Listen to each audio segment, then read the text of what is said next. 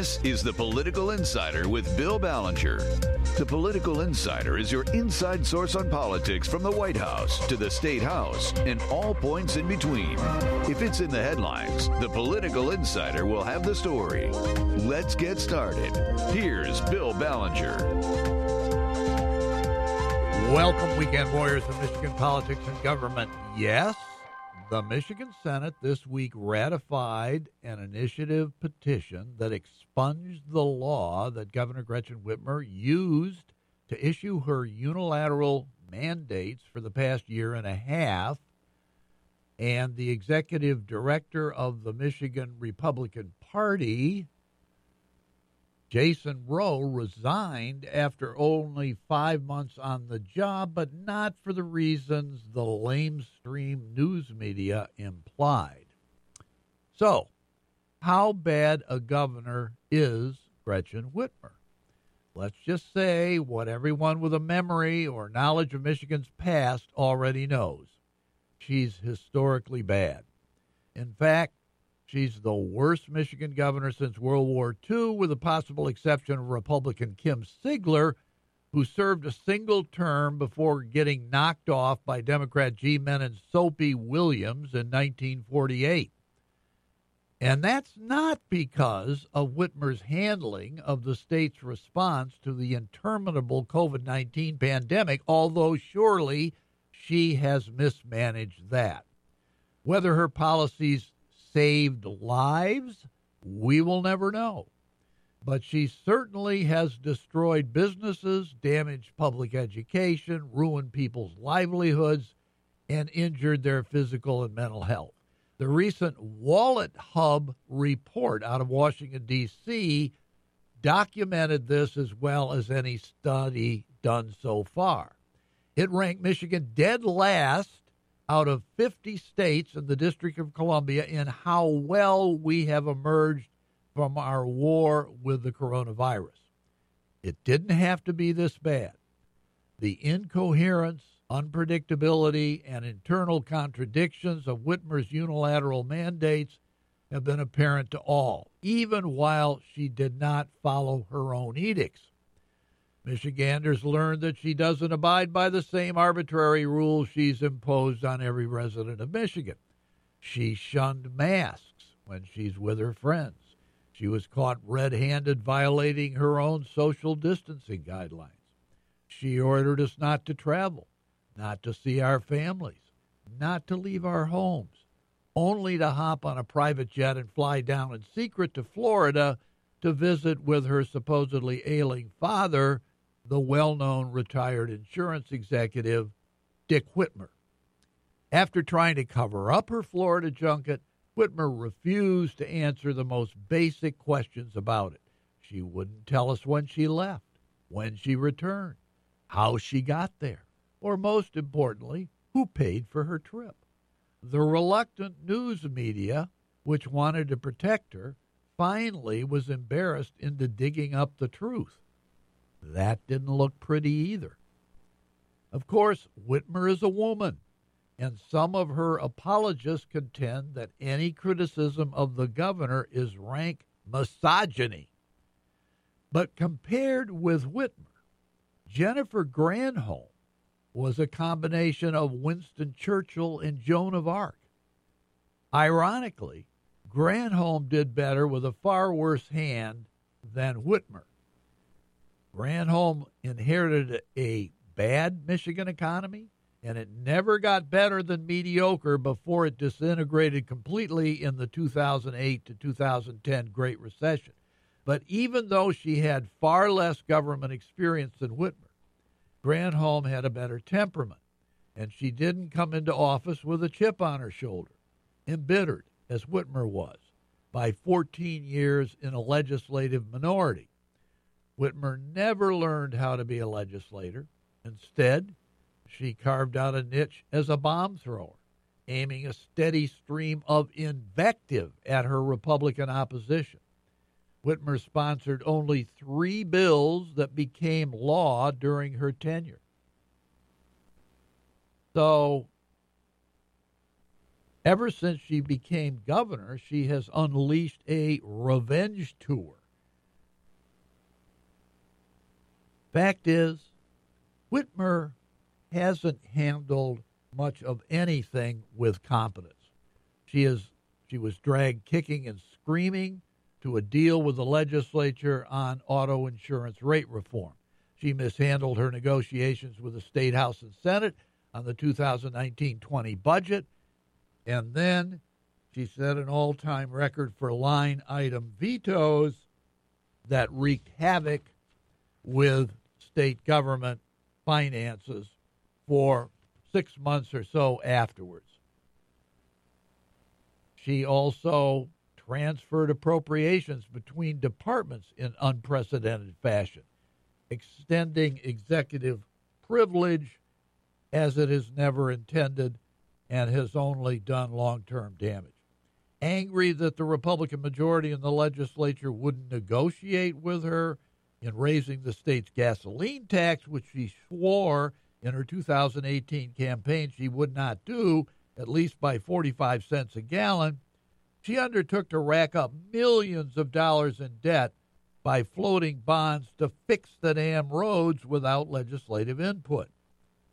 Without warning, she continues a steady stream of vetoes, even on bills with almost unanimous Democratic legislative support. She did it again this week. Line 5 in the Straits of Mackinac Whitmer has taken a nebulous situation and made it worse.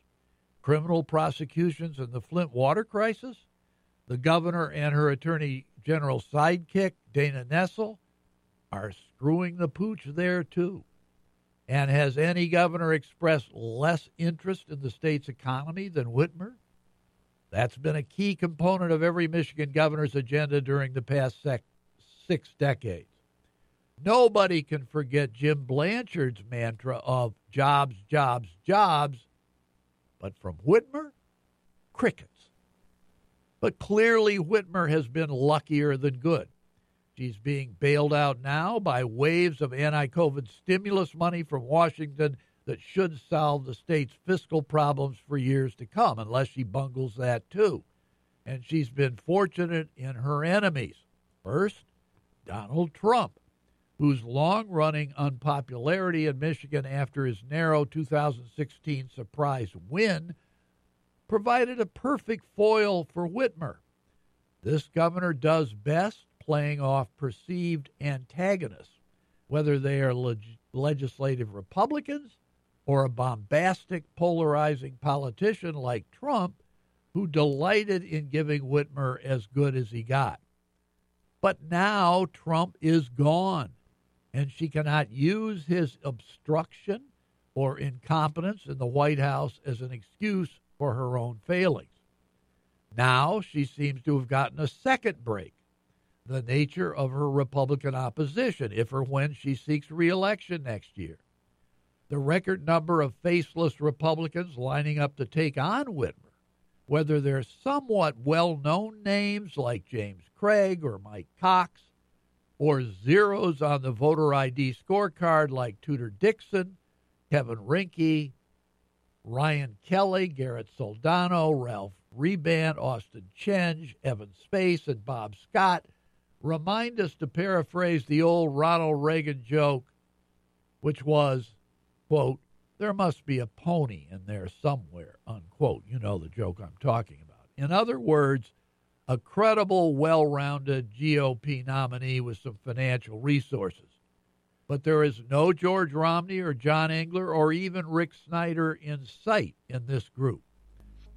And no incumbent governor in Michigan history of either major party has ever been defeated when seeking election to a second four year term. So even though she doesn't deserve it, Whitmer is almost a lock to be reelected next year. I'll be back in a minute with our first guest. I could say much more about Gretchen Whitmer, but I think you get the idea of what I think. We'll be back in a minute with our first guest. Stay tuned.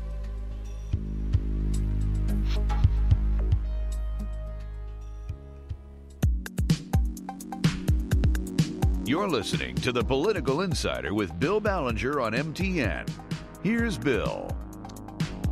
We have returned, and we are very fortunate to have with us on the line Representative Abraham Ayash, and he is a Democrat from the Fourth House District, which I believe encompasses Hamtramck and part of the city of Detroit. Is that correct, Representative Abraham Ayash?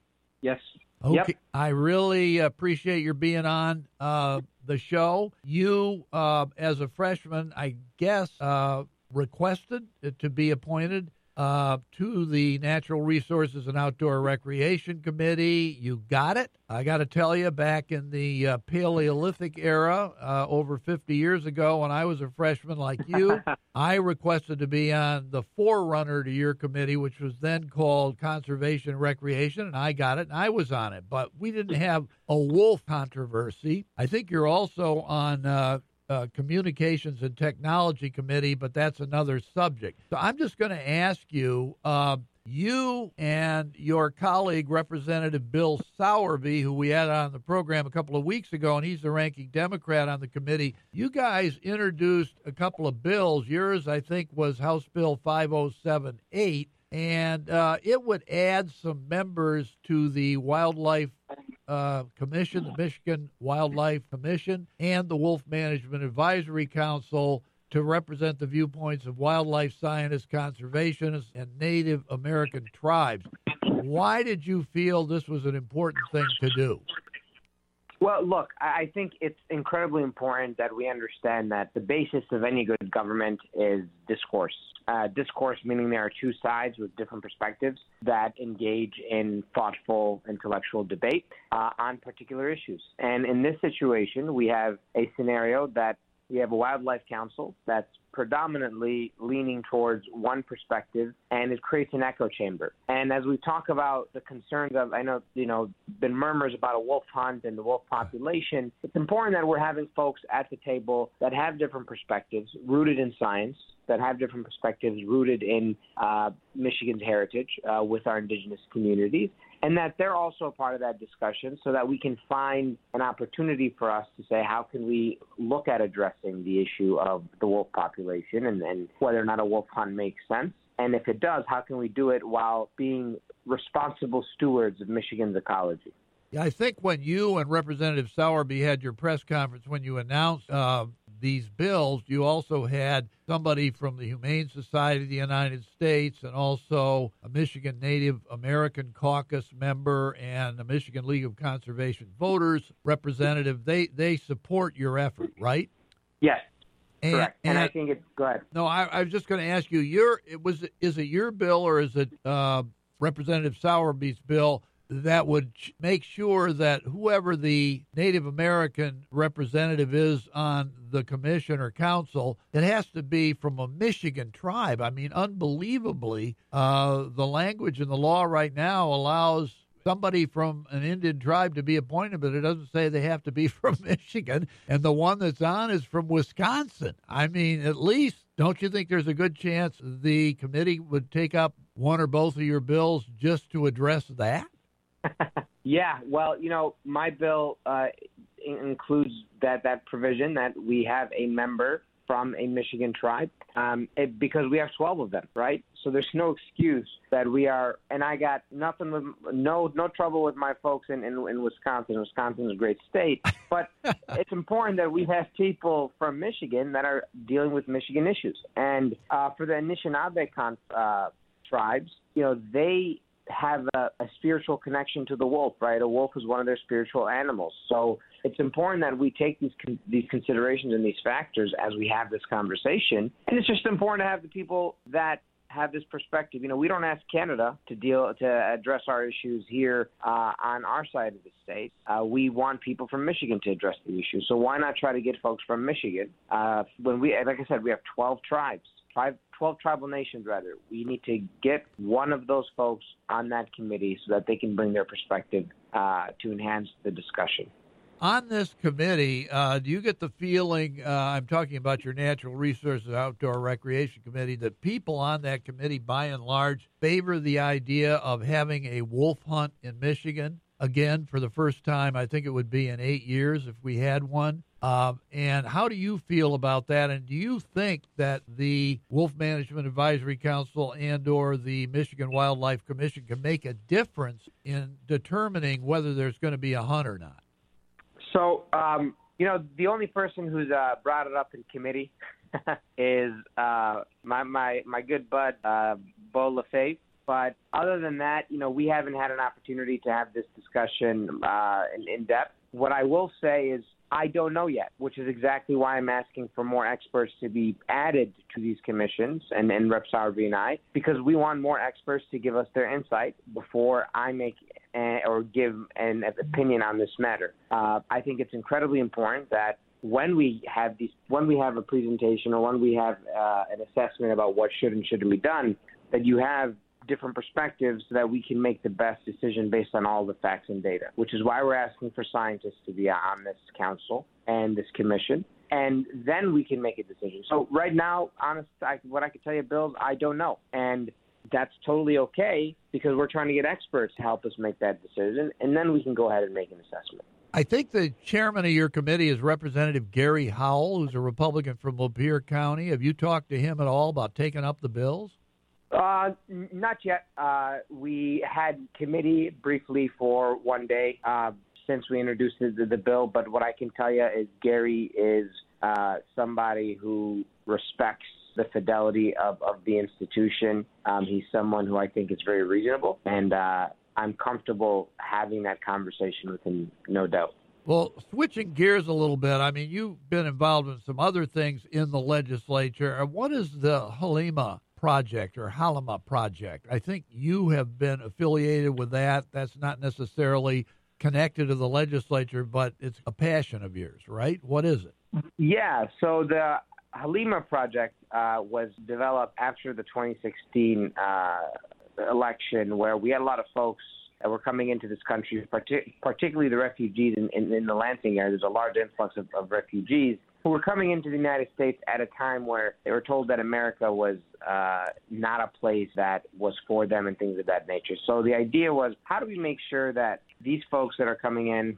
from East and West Africa, from South Asia, from the Middle East, from all across the world, uh, can come into this country and be proud of their heritage but also uh, begin to integrate into the United States uh, in a way that's seamless, that gives them the confidence. Because you talk about young kids coming into this country and they're hearing all these things about what's going on in, in America. It's just giving them an opportunity and mentorship to say, you know, you can be proud of who you are and also be proud that you are in the greatest country uh, in the history of, of, of the world and, and, really giving them that opportunity in that space to grow and get mentorship so that they can um, easily acclimate into the United States of America. So that program started in 2016. We started off with 10 kids, refugee kids, and now we're all up to 50 kids a year. Wow, that's great. Well, Representative uh, Abraham Ayash, I wanted to ask you more questions, particularly about your fourth House district uh, its ethnic comp- composition. I think you've got probably a lot of people would be affected by that. But listen, we'll get you back, and thank you so much for being our guest, Representative Abraham Ayash, Democrat from Hamtramck, part of the city of Detroit, 4th House District, for being our guest. Thank you for having me, Bill. We'll be back in a minute with another guest.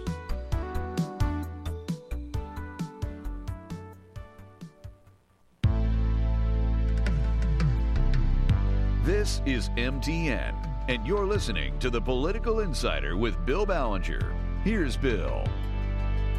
We are back, and we are very lucky to have with us on the line Representative Beau LaFave, Republican of Iron Mountain, who represents the 108th House District, and that encompasses Dickinson, Menominee, and Delta counties in the Upper Peninsula.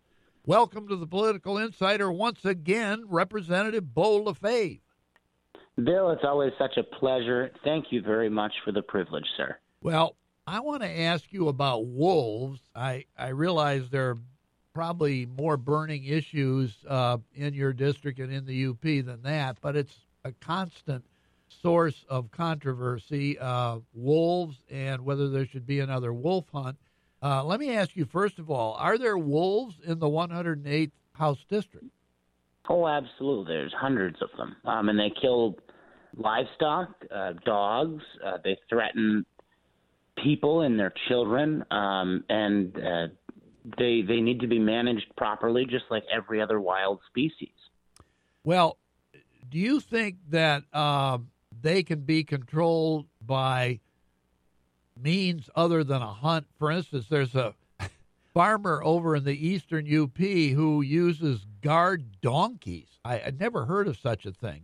Uh, but guard donkeys apparently uh, really hate uh, canines, uh, carnivores, and they scare the they necessarily scare the wolves off, but they warn uh, the farmer and the uh, cattle or sheep or whatever that there are wolves around. And the farmer claims since he started using two guard donkeys that he's not had any problems. So uh, the environmentalists, uh, Humane Society, the Indian tribes, uh, conservation voters, the people who support trying to protect the wolf from a hunt, they think this is the way to go. What do you think? Have you heard about that? Guard donkeys? Yeah, no, I haven't heard about that. And the tribes in the UP um, would like to manage properly. But here's the problem with using guard donkeys in the UP: we don't have that many Democrats up here, so that's not going to work. well, uh, do you think there should be another wolf hunt? You say you've got hundreds of them in your district, and you're only one of about four, five districts at most in the UP. Uh, supposedly there are only 700 wolves left in the UP, in the entire UP. Do you think that's an undercount? There are a lot more than that? Yeah, that's absolutely ridiculous. There's probably five times that. Uh, I've got the smallest House district in the Upper Peninsula and the most heavily populated um, by density. Uh, that's why it's the smallest. Uh, uh, and so if I've got a bunch of wolves, everybody else has more. And yeah, we need a wolf hunt. And it's very frustrating that Democrats in southern Michigan not only refuse to let the UP have a wolf hunt, but then when I suggest that, hey, we've got these majestic, wonderful creatures that you guys love so much, I would love to give you some free of charge. They scream and howl and run away for the hills. so what happened is we killed all of them south of the Mackinac Bridge, every frickin' one of them, and extincted them. And the UP had a few, I guess, and they repopulated. And the government said, oh, well, you know, that wasn't very nice. We shouldn't have done that.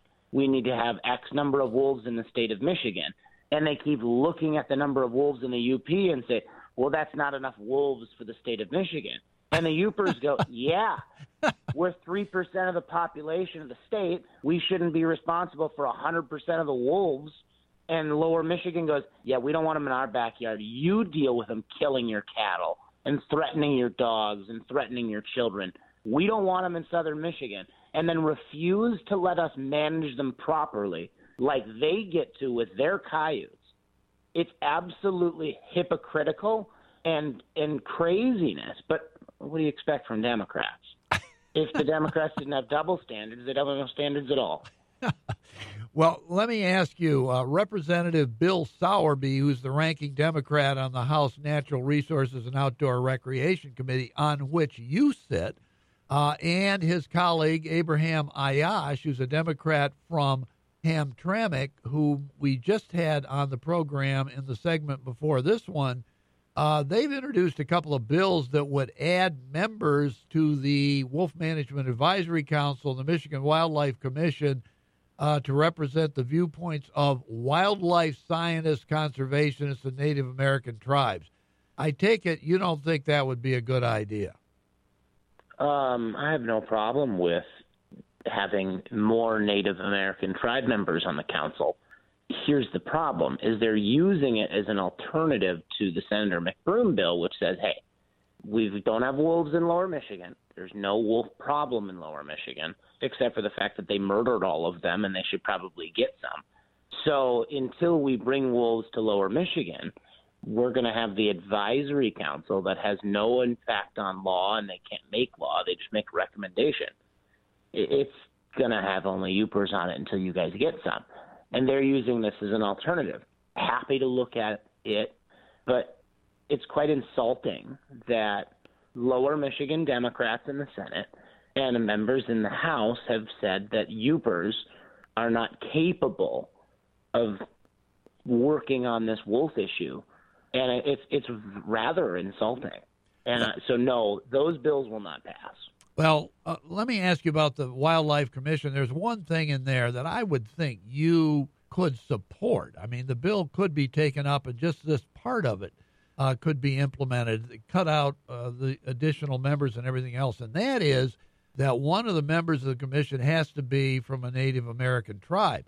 And so, uh, what has happened is the uh, governor apparently uh, you know, has appointed somebody from a Wisconsin tribe. There's somebody on a Michigan commission from Wisconsin. They're not even from Michigan. Shouldn't that be changed to mandate that the tribal member ought to be from a Michigan tribe? Uh, yeah, I, I actually didn't know that, Bill. Um, but that doesn't surprise me. Uh, Governor Whitmer probably doesn't know uh, the difference. So. Well, uh, there were two. Refer- a long time since she's been in the UP. Well, let's put it that way. That's probably true. There were two. She ref- made it out to D.C. She's made it out to Florida, but the UP is just too far away for her.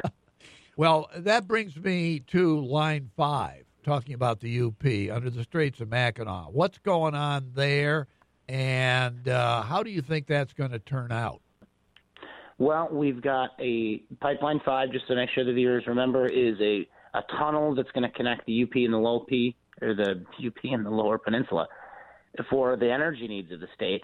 And sinisterly, uh, when we get this thing finished, I'm going to leave both opens, uh, both ends of the tunnel open. Uh, throw some raw meat in there and see if I can get you some of them wolves. well, okay. Is the UP really concerned that Line 5 is going to get shut down? Oh, absolutely, we are. I mean, I wasn't all that concerned when the governor started getting involved and started suing because she doesn't have a leg to stand on in court. Her lawsuits are specious. I mean, they they, they have no real good chance in court at all. Um, but then Joe Biden got elected, and now he's getting the Army Corps involved.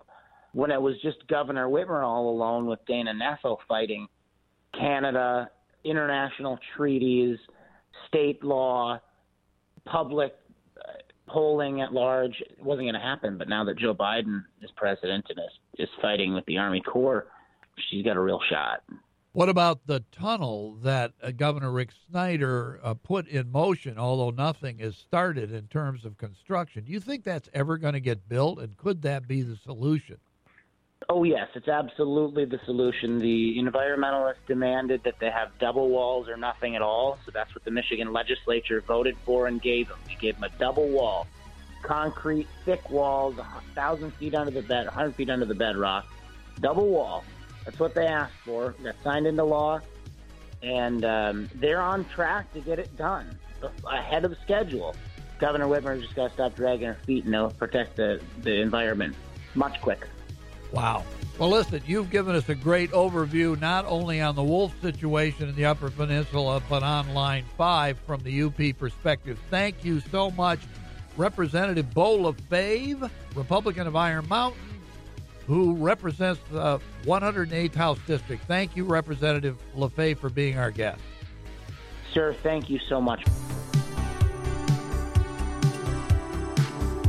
This is MTN and you're listening to the Political Insider with Bill Ballenger. Here's Bill.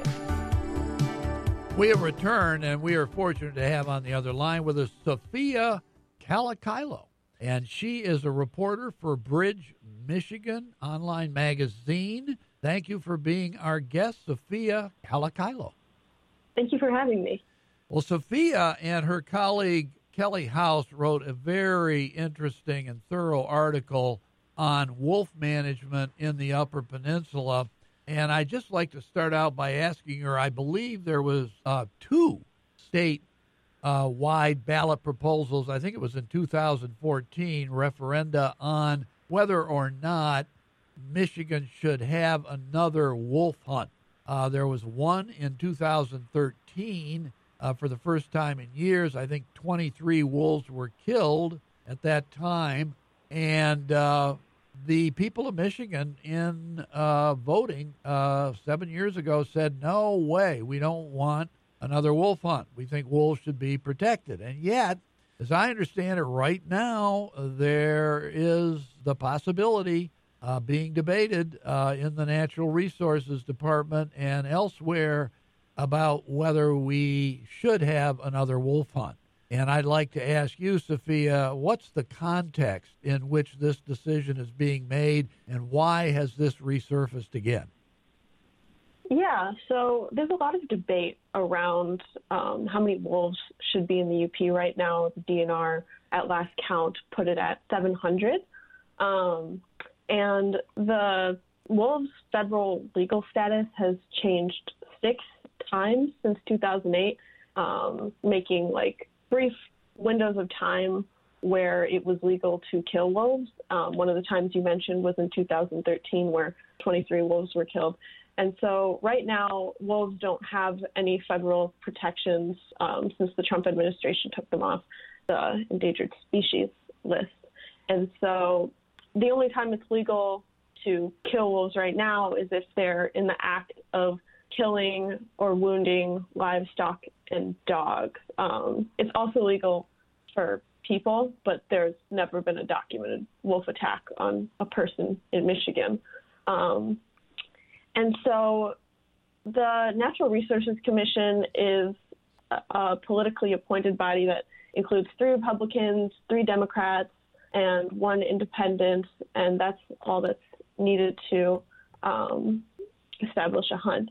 And uh, state wildlife managers in the Department of Natural Resources say the decision on whether to hunt wolves should only come after the state updates its wolf management plan. Um, and the wolf management plan isn't like a regulatory document.